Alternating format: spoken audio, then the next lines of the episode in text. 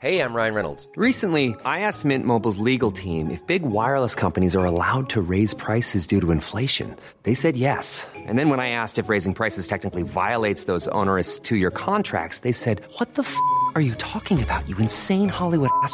F- So to recap, we're cutting the price of Mint Unlimited from $30 a month to just $15 a month. Give it a try at mintmobile.com slash switch. $45 upfront for three months plus taxes and fees. Promo rate for new customers for limited time. Unlimited more than 40 gigabytes per month. Slows. Full terms at mintmobile.com. Ever catch yourself eating the same flavorless dinner three days in a row? Dreaming of something better? Well, HelloFresh is your guilt-free dream come true, baby. It's me, Keke Palmer. Let's wake up those taste buds with hot, juicy pecan-crusted chicken or garlic butter shrimp scampi. Mm. Hello Fresh. Stop dreaming of all the delicious possibilities and dig in at HelloFresh.com. Let's get this dinner party started.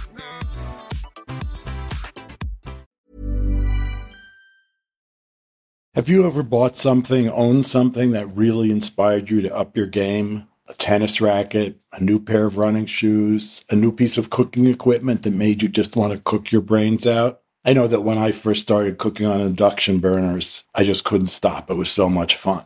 When we own exceptional things, they inspire us to do exceptional things. The all new Lexus GX has an exceptional capability that will have you seeing possibilities you never knew existed.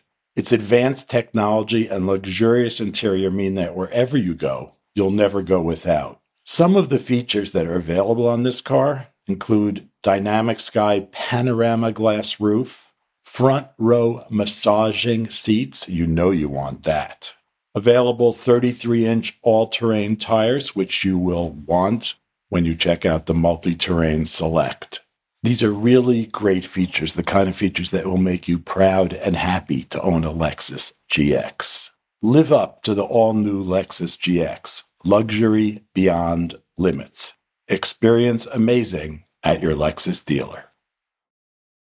We're all drinking more water these days, and we're all concerned that we're drinking safe, clean, unpolluted water. Yet, according to our friends at the Environmental Working Group, three out of four homes in the United States have harmful contaminants in their tap water. That's why it's worth checking out AquaTru. AquaTru purifiers use a four stage reverse osmosis purification process, and their countertop purifiers work with no installation or plumbing. They remove 15 times more contaminants than ordinary pitcher filters and are specifically designed to combat chemicals like PFAS, you know, those forever chemicals in your water supply. PFAS, by the way, is found in almost 45% of U.S. tap water.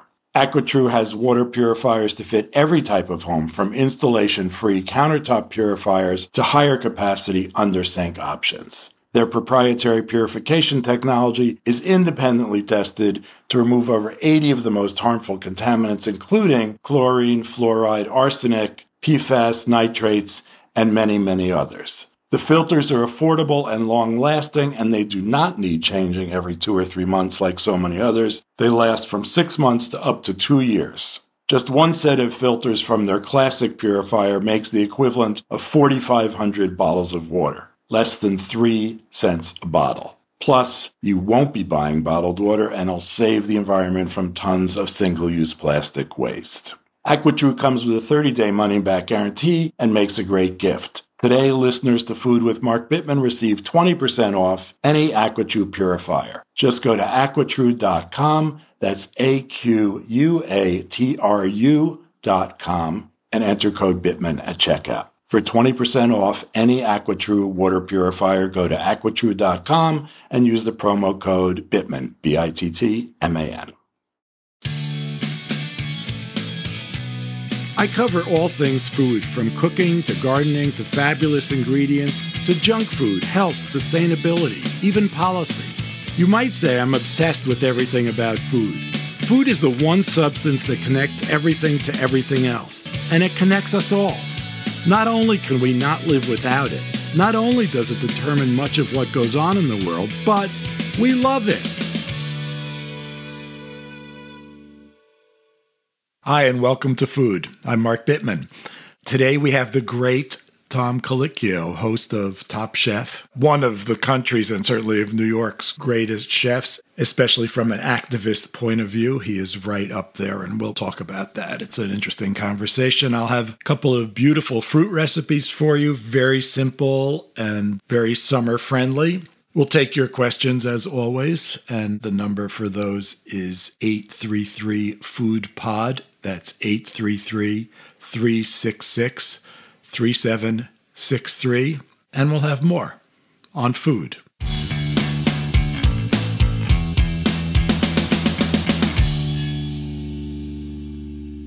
I'm going to talk about a really simple recipe for stewed cherries, which is so simple that the windup and the pitch is going to take three times as long as the recipe. But I say that this is for stewed cherries, but it's really a general technique for stewing fruit, and you can do it with almost any stone fruit. Cherries are, I don't know if they're the best, but they're kind of the most common. But you could certainly do this with apricots, peaches. You can even do this kind of thing with grapes and blueberries. But, but let's let's start with cherries. This can be sour cherries if you're lucky enough to find them. They're much harder to find than the more common Bing cherries, but either are great. Sour cherries will take more sugar, of course, and you can stew them in wine or stock for that matter, or just sweetened water or juice. I always liked stewed fruit, but I was in Turkey once and had these stewed cherries, just sweetened poached cherries on good toast and that was like one of the best desserts ever. So I'm strongly suggesting that. So the recipe take a couple of pounds of cherries. I really think sour are preferable because they're more complex tasting and combined with sugar. Better than sweet, which become kind of bland. But let's say two pounds of cherries, sour or sweet, a cup of water or other liquid, a pinch of cinnamon, maybe some lemon juice, some lemon zest, and sugar to taste. So put all of that in a medium saucepan and cook, stirring until the cherries are really soft. It's at least 15 minutes. Taste that liquid and add sugar as necessary. I'd start with half a cup.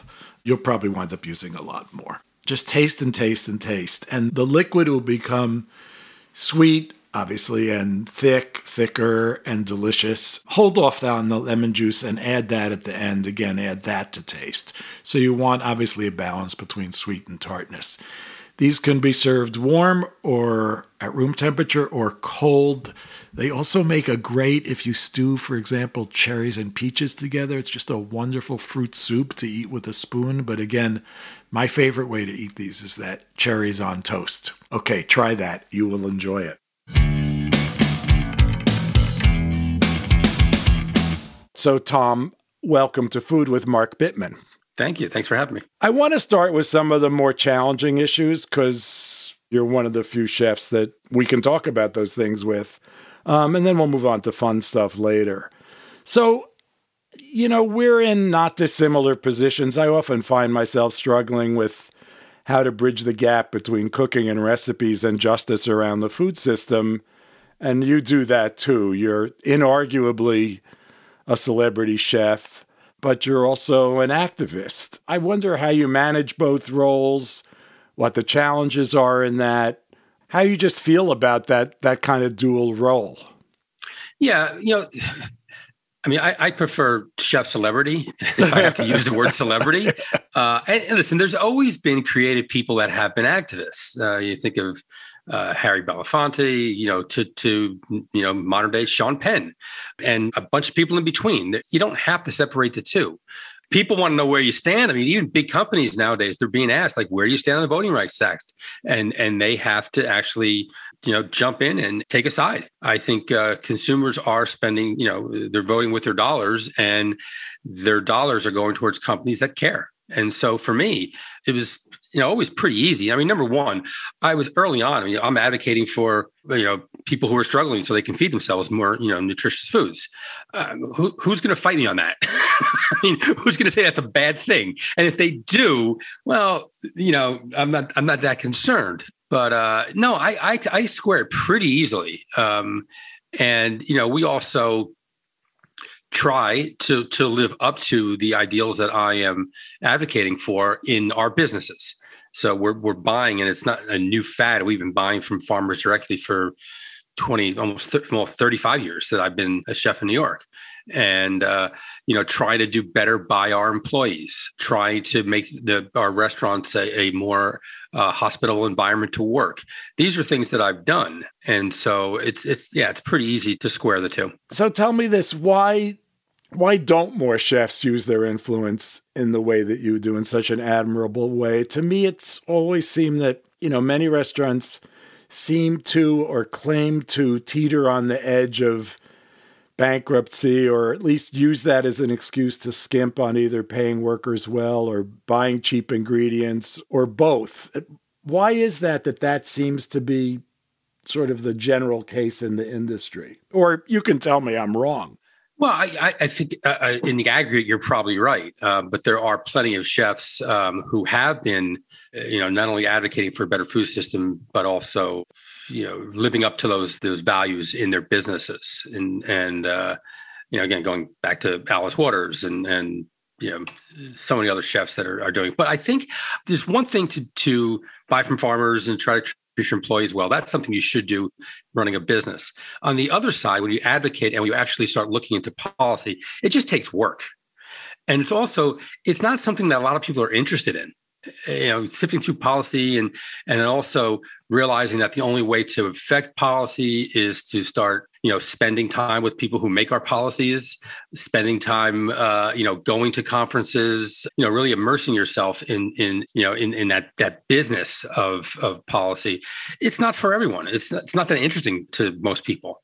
And and that's fine. Everybody does you know they do things in their own way you know a lot of chefs are very very much uh, involved in food banking and and you know with either uh, New York Food Bank, uh, Feeding America, and so yeah, a lot a lot of chefs are are involved, but again, they are more involved from the side of raising money to help fund organizations. I mean, to me, that was that was the learning curve for me because I was very comfortable just raising money for the organizations, you know, doing the dinners and the, the walk around events, and and that was all great. And you know, and, and you felt good about raising, you know, a million dollars in one night for hunger. But then when you realize you would have to do that every single night for like 14 years if you really want to make a dent. And so you, you, start realizing where your efforts, at least the decision for me was to, you know, where my efforts should really go. You know, I don't want to push you, and I'm not asking you to name names. I think for a lot of chefs, that kind of charity stuff, the hunger relief stuff, is, you know, a legitimate way to give something back. I think you know, I'm not questioning their motives. And I'm also not questioning that not everybody has to be as active as you do. That would be, you know, that would be ridiculous, a ridiculous thing.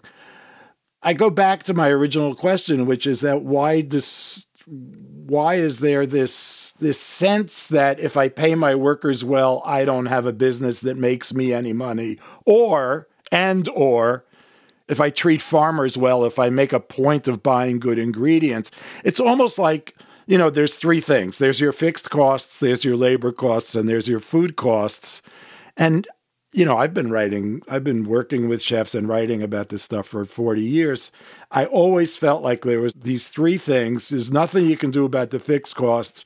And if you want to make money, you have to either pay workers badly, treat workers badly, or buy shitty ingredients, you know, like have the Sysco truck. I mean, I'm not saying that's happening all the time, but but it's almost like what does it take to make this business work and at the same time treat people well?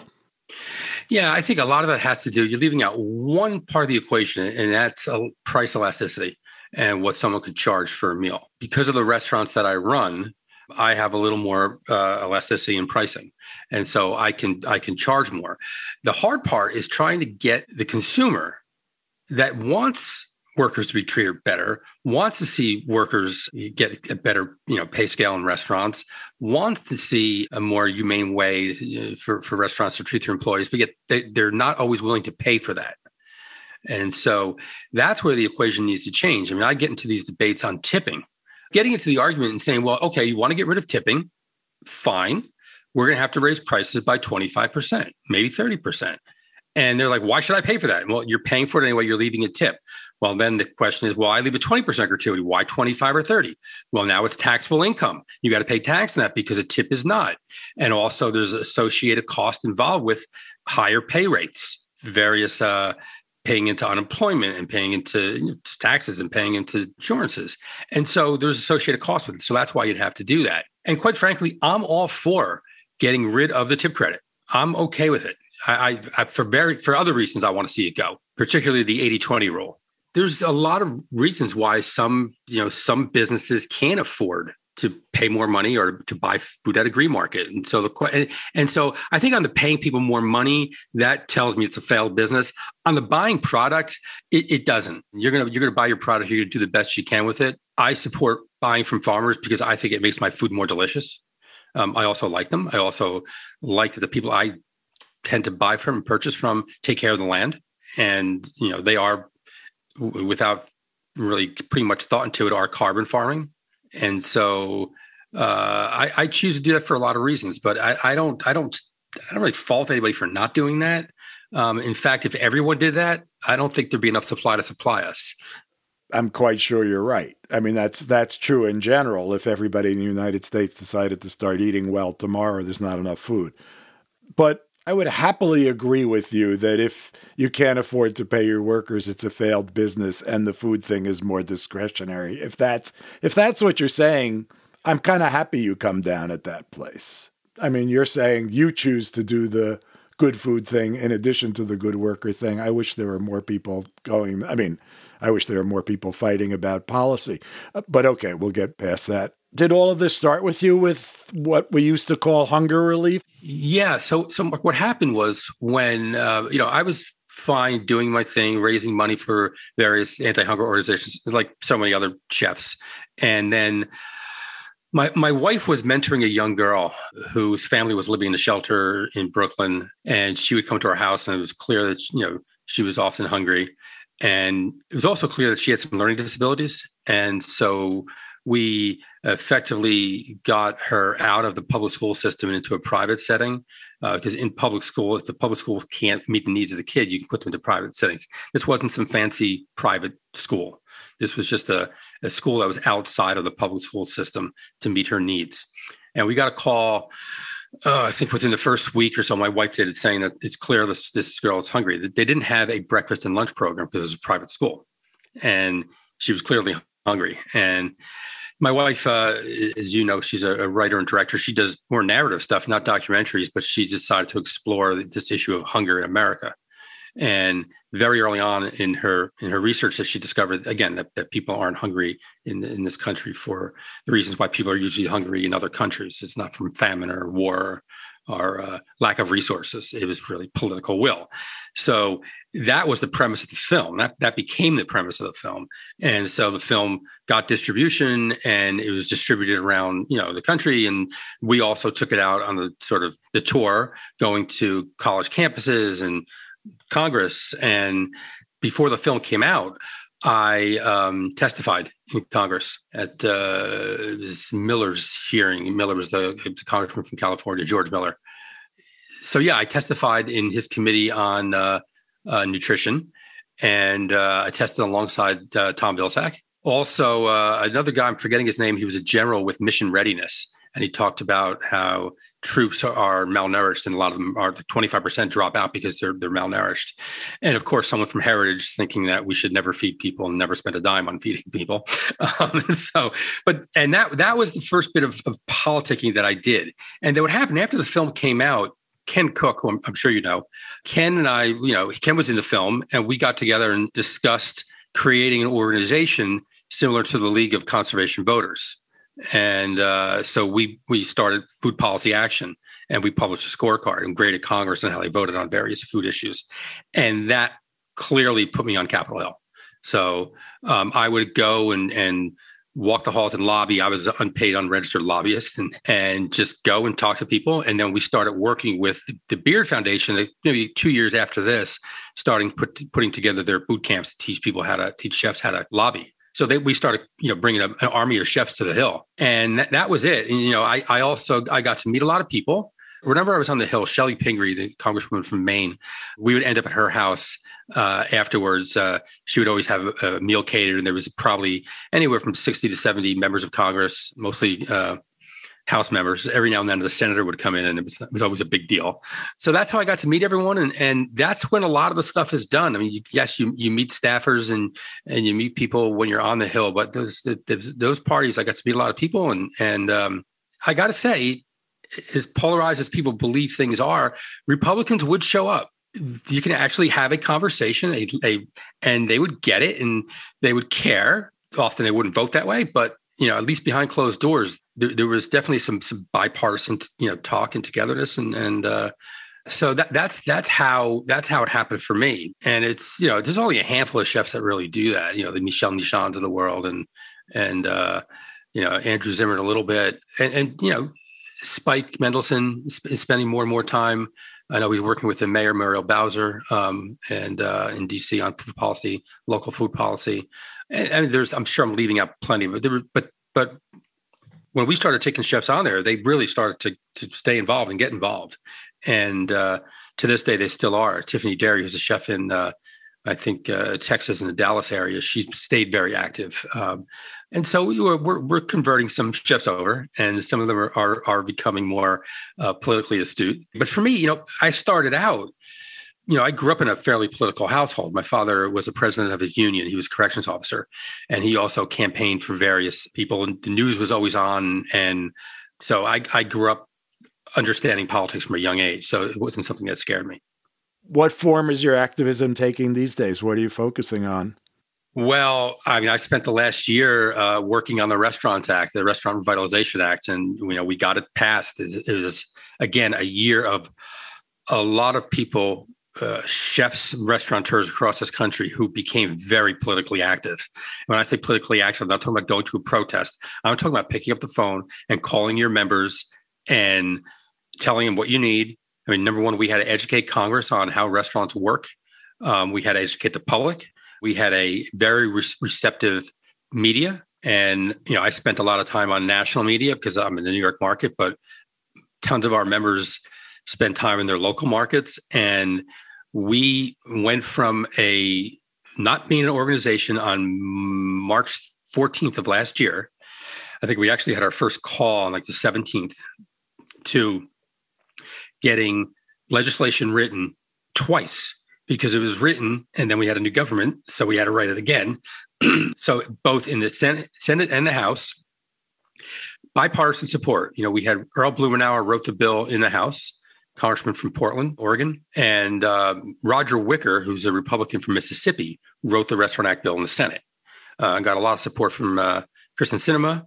And we had Elizabeth Warren co-sponsoring a bill with uh, Lindsey Graham.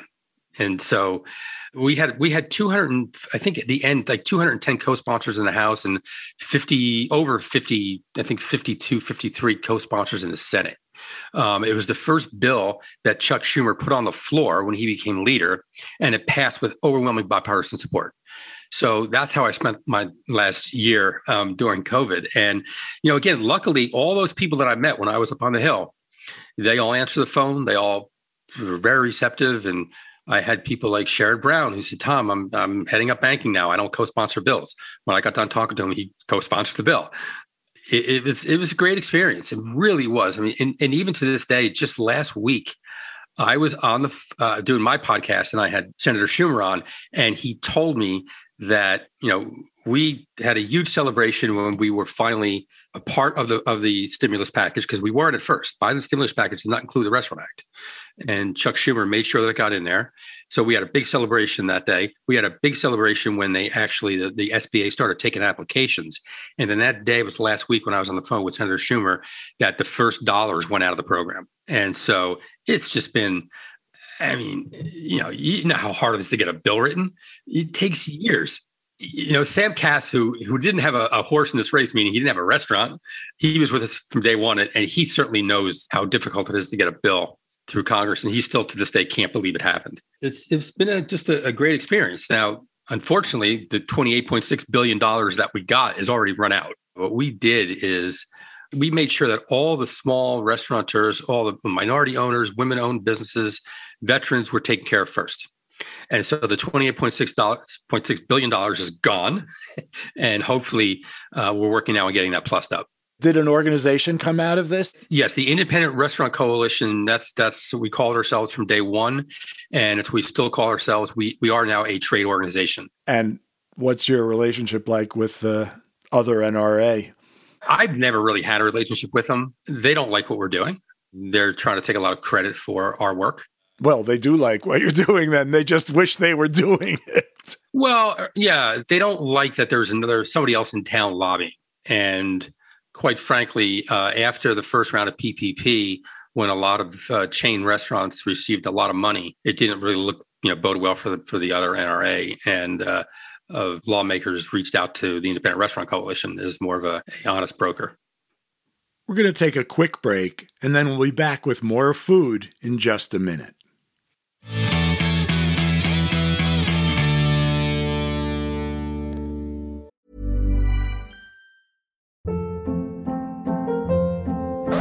Hold up. What was that? Boring. No flavor. That was as bad as those leftovers you ate all week. Keke Palmer here, and it's time to say hello to something fresh and guilt-free. Hello Fresh. Jazz up dinner with pecan-crusted chicken or garlic butter shrimp scampi. Now that's music to my mouth. Hello Fresh. Let's get this dinner party started. Discover all the delicious possibilities at hellofresh.com.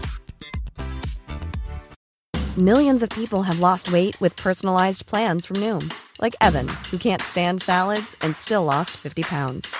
Salads, generally, for most people, are the easy button, right? For me, that wasn't an option. I never really was a salad guy. That's just not who I am. But Noom worked for me. Get your personalized plan today at Noom.com. Real Noom user compensated to provide their story. In four weeks, the typical Noom user can expect to lose one to two pounds per week. Individual results may vary. Hi, folks. A word from our friends at Made In. Did you know that most of the dishes in Tom Colicchio's craft restaurant are made in, made in pots and pans? The braised short ribs, made in, made in. The Rohan duck, made in, made in. The heritage pork chop, you got it, made in, made in. Which isn't surprising. Made in has been supplying top chefs and restaurants with high end cookware for years for the simple reason that Made In makes exactly what demanding chefs are looking for. Their carbon steel cookware, for example, combines the best of cast iron and stainless steel, gets super hot, and is rugged enough for grills or an open flame. Best of all, Made In is sold online, so their professional grade cookware is far more affordable than other high end brands. If you want to take your cooking to the next level, remember what so many great dishes on menus all around the world have in common. They're made in, made in. Save up to 25% this Memorial Day from the 18th until the 27th. Visit madeincookware.com. That's madeincookware.com. Thanks.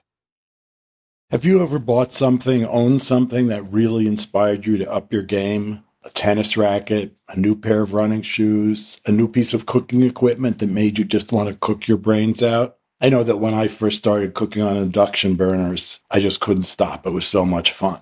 When we own exceptional things, they inspire us to do exceptional things. The all new Lexus GX has an exceptional capability that will have you seeing possibilities you never knew existed.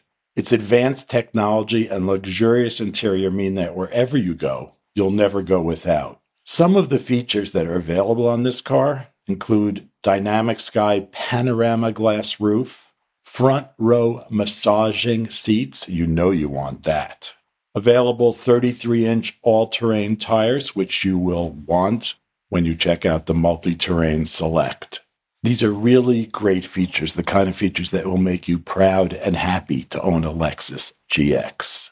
Live up to the all new Lexus GX, luxury beyond limits. Experience amazing at your Lexus dealer. Hi, folks. We have a new sponsor and an interesting one.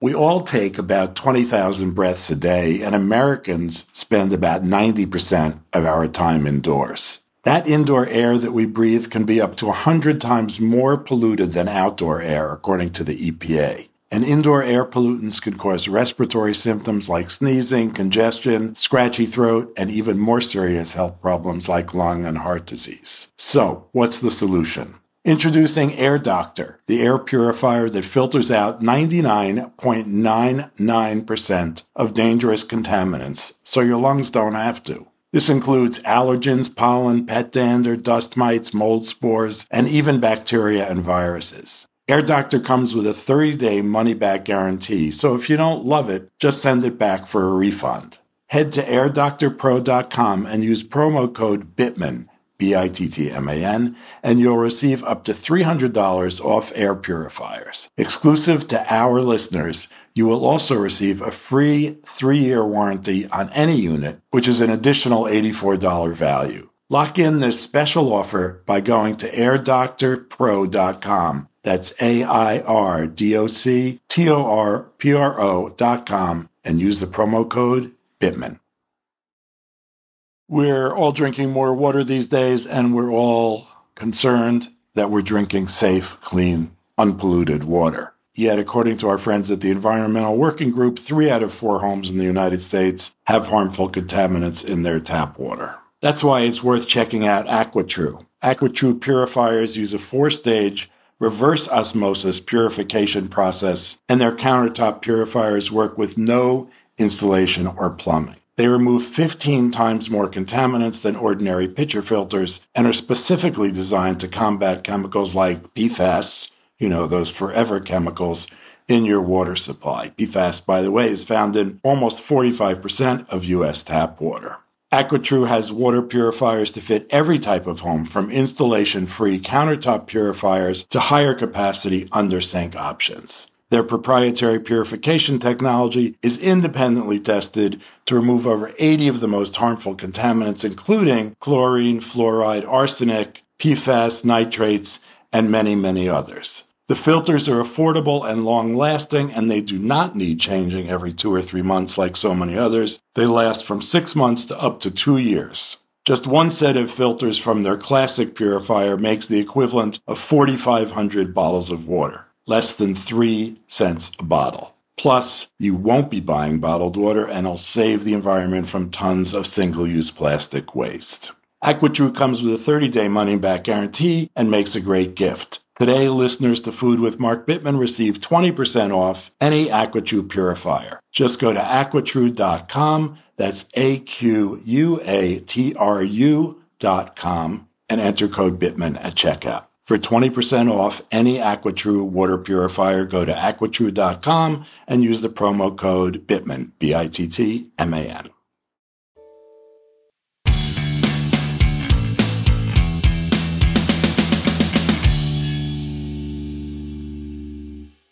let's shift gears a little bit. I'm wondering whether Top Chef is fun and what's fun about it, what's gratifying about it. You've been doing it for how many years now? Uh, I think it's 18 seasons. You know what? It is a lot of fun and it's becoming more fun. I think like season three, four, five, not as much fun, but I I liken it to summer camp, which I, I didn't go to, but I, I understand it's how summer camp works. It's it's a bunch of, of you know people you know production team that we see when we're shooting. So for the six or seven weeks we're on the shoot we all hang out we all have a great time. A bunch of us are musicians we play together there's a little drinking to be had and it's a blast. I've gotten to to really enjoy spending time with both Gail and, and padma but you know it ends it starts and ends six weeks and you're done and you you know next year you go back and do it again. Also i am really really enjoying you know the, the, chefs are a lot less cutthroat than they used to be. There's a lot less bickering which is really great. But i think the real benefit is getting to see so much young talent. And our chefs are talented you know there's really really talented individuals. And um, it, it's great for me to get to know them get to see what they're doing. You know i wouldn't have a front row into you know some of these chefs careers and I get to mentor them because that's what I really do. Giving them feedback, not to be mean or cruel or not to cut them down. I'm giving them feedback. And going back to the earlier seasons, there was a little more pushback, I guess. And it was a little more like, you know, I would kind of go after them a little bit because it wasn't kind of getting through to them. But nowadays, that you know, I think because the show has become so legitimized in our industry that the chefs are realizing that they're getting really good feedback and it's not so much, again, it's not to be mean, it's not to hurt anybody, but it's really just to say, this is what I think you can do better. This is what you've done that's really, really good. Let's talk about how you're thinking about these dishes. Let's look at how you're putting flavors combinations together. Let's look at your technique. Is something seasoned? And they all say this has made them a, a better cook, and the experience is gonna is gonna last a lifetime. So yeah, I, I really enjoy doing the show. I think the mentoring thing is I've gotten to mentor some people recently, and it really is rewarding. I know you're a fisherman. I think you're a gardener too. Can you talk about those two things? Yeah, yeah. My I'm, so I'm looking over my left shoulder because that's where my garden is. I can see it right there. And I just expanded this year. I built another three boxes and moved my fence about 20 feet. And, you know, so I, I gained a I gained about an additional third of my garden. So I'm pretty excited. You know, I, I started doing some starts this year down in my basement and I screwed them up. It's really hard. I've been doing them on and off for years and it is really hard. Yeah, I, I, I think I left the lights on too long. I didn't give them a, a, a, break. Some some of the stuff planted really well, um, but other other pepper, peppers and eggplants not so not so much. But anyway, I bought a bunch of starts and I'm waiting for them to be delivered. Um, I got them from a local farm called Invincible Farms, and uh, they're also seed savers. And so I'm waiting for them. But right now, I've got peas and fava beans in, and there's lots of lettuces, and there's um, string beans, and there's shell beans, and cucumbers are in right now. Uh, some herbs are in. Um, what else is out there? Uh, I planted a bunch of flowers this year, which I, you know, I have some attractors. I have a two boxes that are just attractors, but I planted some additional flowers this year, just, just, just because. um, but yeah, I'm pretty psyched about about uh, the garden this year, um, and uh, having a little more room. Uh, but I have gar- garlic is growing too. I'm just looking over my shoulder. That's uh, that's looking pretty good. Yeah, my garlic looks good too. Do you eat everything that you grow, or what do you do with it? I eat almost everything I grow. If I have a bumper crop of something, I'll bring it to the restaurant. Usually, this time of year, I have some extra stuff because I don't have parties yet, summer parties. But um, I'll also pickle, preserve. I also started freezing stuff too.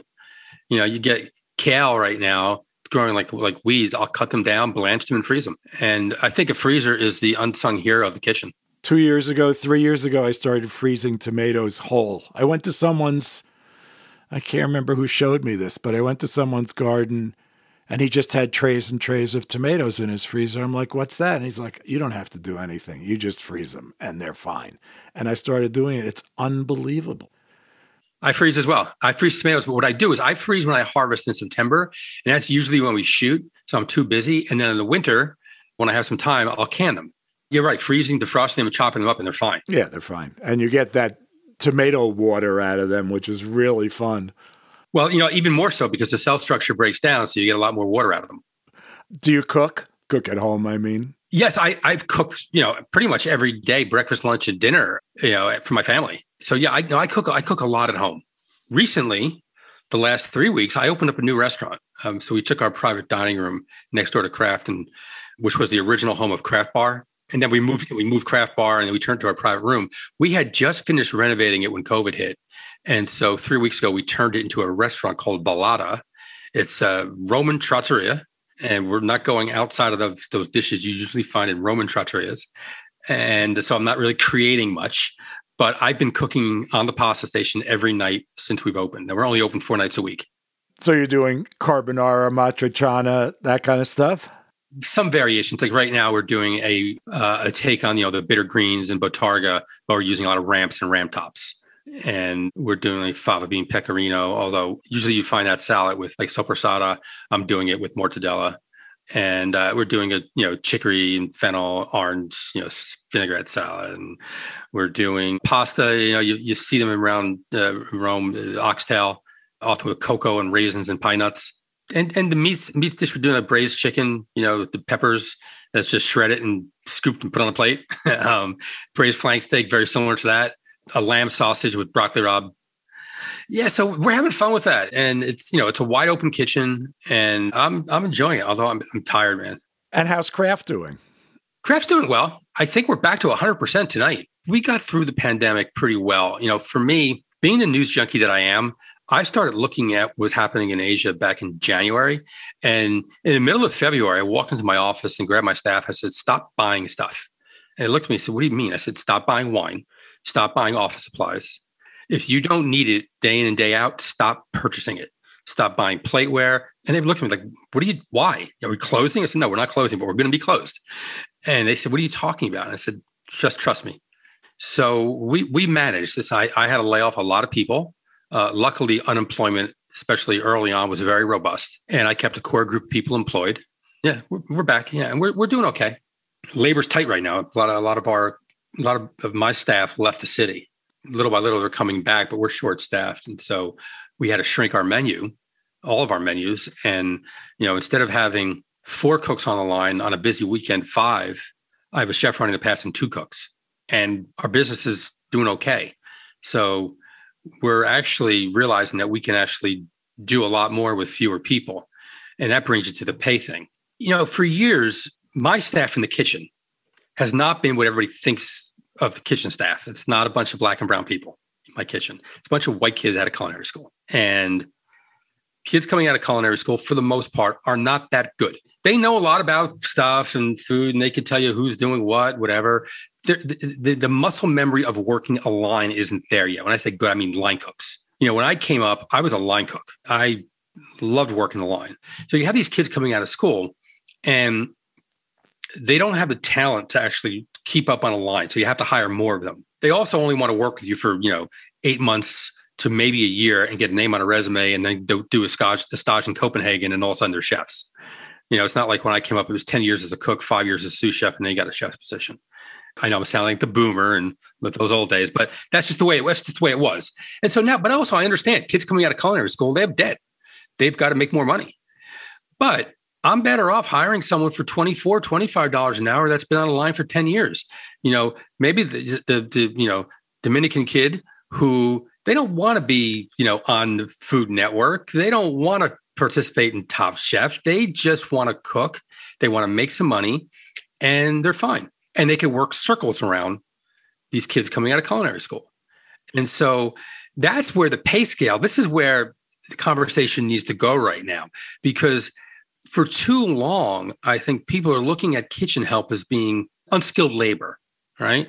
But I'm looking at it now where, you know what, I'd rather pay a skilled person in my restaurant, my kitchen, more than that kid right out of school. Now, listen, I, would always take someone comes in, I'll always, always looking up to fill a role. But a lot of these kids coming out of culinary school, they want to work with me and build their resume. And they were willing to work for less money because they were building a resume. That was always the trade-off, right? But I'm finding that maybe that model's not not doesn't work for me. And I sit there and watch young people come up and just, just sit back and watch them work. And I'm just shocked sometimes about just basic stuff that is that again, you're not going to learn it in school. You're only going to learn from being behind a stove you know, we did we did our restaurant Vallata. There was no training at all. It was me, my chef Brian uh, Hunt, and one of our sous chefs, and we didn't see the dishes until the first ticket came in. But I didn't have to. As I looked around and said, "Okay, I have all the ingredients I need. I can start cooking because this is like second nature to me, and it's it's fun." And we all kind of were able to do that where we didn't even have stuff in the right place and you wouldn't know. We were just able to dance around. And the next night, we're like, you know, let's move here, let's move this and this to make it easier. Okay, more efficient, great. But it was only because we had a lot of experience on on the line. So, so this is where you know we talk about pay, pay in our business. I I think you know you got to be honest about it. You know, we were paying people again. It wasn't the brown and black people getting take advantage in the back of house. It was the, the white kids looking to build a resume um, who were willing to work for less money. But you had to have more of them in the kitchen because they weren't fast enough. And so, um, and then the problem is if you, if you bring uh, you know someone in that has 10 years experience and you pay them $24 an hour, someone catches wind of that and goes, wait a minute, why are I getting $25 an hour? Because, well, they've been working 10 years. You have one year at a culinary school, but I went to culinary school. They didn't. Oh, yeah, but they're, they're still faster than you. And right now, I need speed. I don't need someone to know, tell me what's going on, like, you know, in some restaurant in Germany. Uh, I mean, sometimes you need, you need what I call mechanics. You need mechanics, you know, someone's going to, you know, get the job done. Do you want to talk about your book at all? Well, okay, I guess. You know, I've owed my publisher a book for seven years and, and started out, I was going to do a, a coffee table book I went to Artisan because they do beautiful coffee table books, and I wanted to do a beautiful coffee table book because my ego wanted me to do a beautiful coffee table book. In, in fact, I, I, actually inked a deal at a, a book party for Thomas Keller in one of his big, beautiful coffee table books. Yeah, he's done some nice books for sure. Yeah, and I was sitting next to Ann Bramson, and so she said that we'd love to do your coffee table book. And uh, once I started working on that book, and I was going to do it based on Tom's Tuesday Dinner, you know, that pop up high end, you know, 12 course dinner that I used to do in the private dining room craft where Vallata is now, right? And so I started working on that and I was like, this is insane. I can't do this. The recipe could change from moment to moment. I was back there cooking and was I looking around, oh yeah, yeah, let me use that in here. And I started actually trying to log it. And I was like, forget this is this is not going to work. Then I decided to do a, a butchering book. And then right when I decided to do that, about five or six butchering books came out. This is all the same book we're talking about, right? oh yeah, all the same book. Oh yeah, yeah, yeah. Then I had another great idea to teach my son, teach him how to cook, but not to not to be a professional chef, but just to learn how to cook. And we were going to do it over the summer. And he was dabbling in photography at the time, so he was going to shoot it too. And we started working. And I think about two weeks into working, his girlfriend, it was his first girlfriend, showed up at my house for the rest of the summer. That was the end of that book.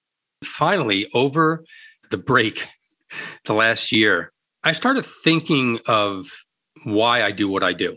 You start to turn inward and when things get dark sometimes and really started thinking about why I do what I do. And I also, during this time, I started doing a lot of Zoom classes, started telling stories.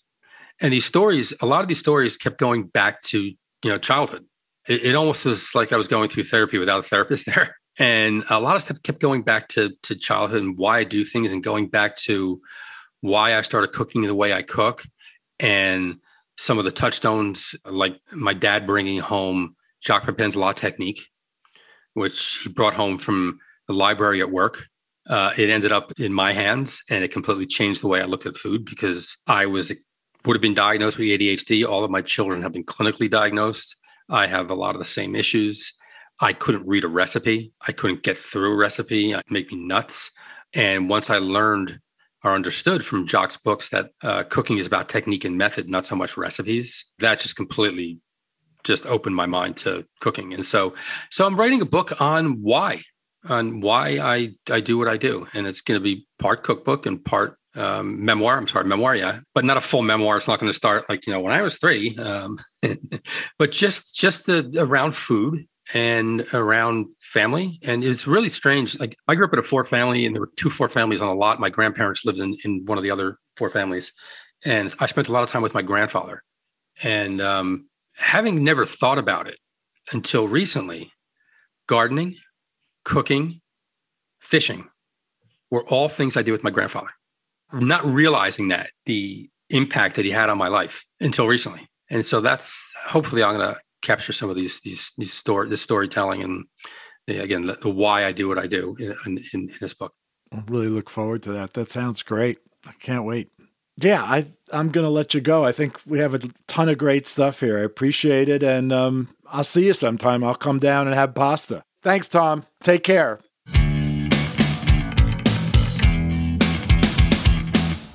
So this is broiled or grilled peaches or nectarines. Most of the time you're going to use the broiler for this, but if you have a grill going, it's a terrific option. Halve or quarter the peaches or the nectarines, brush them with a little bit of melted butter or a, just a tiny bit of neutral oil, canola oil or whatever. You could use olive if you wanted to. I think it's also nice to sprinkle that cut side with a little bit of sugar. It helps the browning and obviously makes it, this is a dessert, makes it a little bit sweeter. Just grill cut side down, flesh side down for two or three minutes until nicely brown. Not a raging fire. If it's a broiler, you're not going to have any trouble. But if it's a grill, make sure it's not too hot. And then turn and grill the skin side for a little bit also. That's really it. If you want to sprinkle a tiny bit more sugar on, that's great. Some cinnamon, some lemon juice. None of the above or all of the above. It's all good. One of my favorite ways to eat peaches. Enjoy that. Okay, it's time for some questions. As always, you can ask your questions by calling 833 Food Pod. That's 833 366 3763. Hi, this is Leron Mintz from uh, Massachusetts, near the New Hampshire border. I asked this question as a joke, but now everyone seems to want to know the answer, and will love your take of how truffle became so popular. To me, it tastes like uh, nasty feet combined with wood chips, but you know, people pay top dollar for truffle shavings. So, curious your thoughts.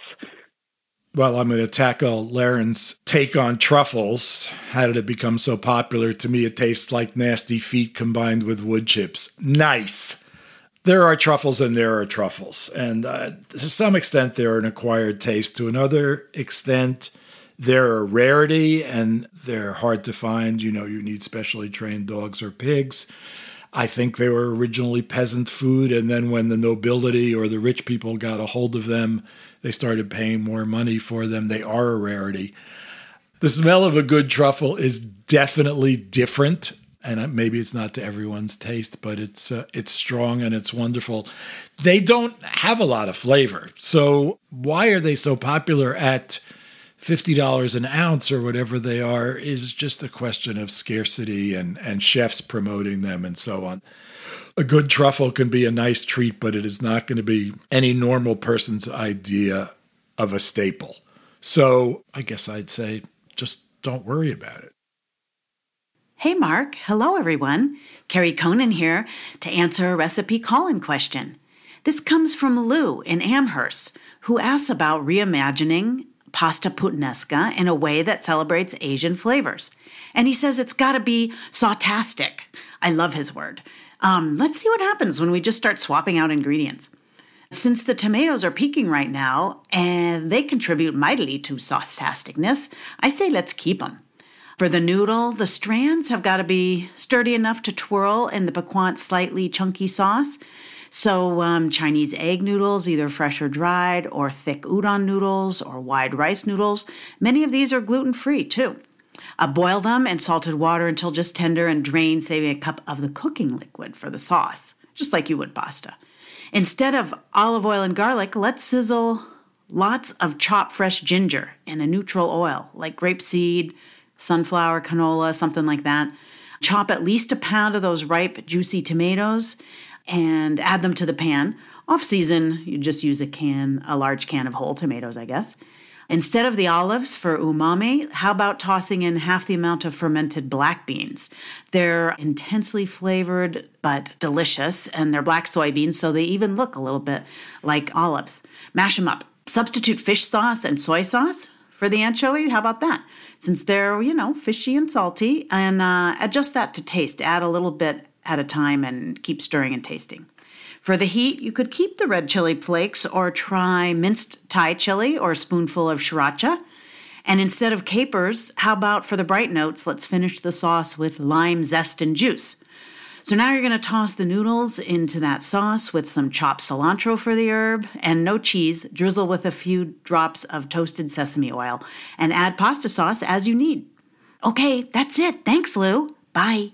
That's it for this week's listener questions. If you have a question about food, cooking, whatever, call us at 833 Food Pod. That's 833 366 3763.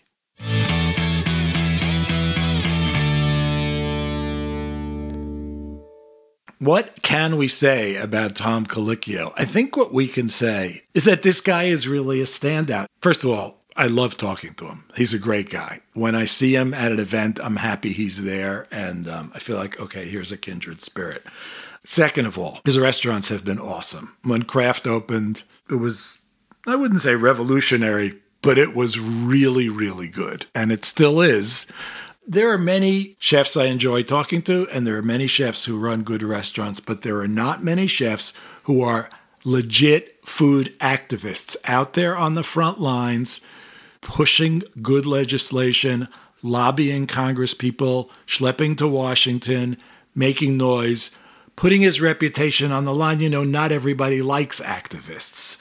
So he's losing business. He's probably gaining business, but he's losing business among people who resent the kind of work that he's doing, which is makes it doubly important for us to support him. It's terrific work, and if there are a hundred well-known chefs who are doing the kind of work that Tom is doing, it would make a big difference. So I'm doubly appreciative and thankful for Tom coming on the show. You can follow him on Instagram, Twitter and Facebook at Tom Colicchio. Colicchio is spelled C O L I C C H I O at Tom Colicchio. Thanks again, Tom. We'll see you soon. And thank you, everyone, for listening. We will see you next week. Bye. Folks, if you liked today's episode, and if you're still listening, I can assume that you did, then please subscribe to Food with Mark Bittman on Apple Podcasts, Spotify, Stitcher, wherever you like to listen. It would be real helpful if you left us a five star review on Apple, and detailed reviews are the best way for new listeners to discover the show. You can find the recipe from today's show in the episode show notes or at bittmanproject.com or at markbittman.com. They all kind of go to the same place. Finally, Food with Mark Bittman is a part of the Airwave Media Podcast Network. Check out Airwave's other shows at airwavemedia.com or wherever you get your podcast. I'm Mark Bittman, and thanks again for listening to Food. See you next week.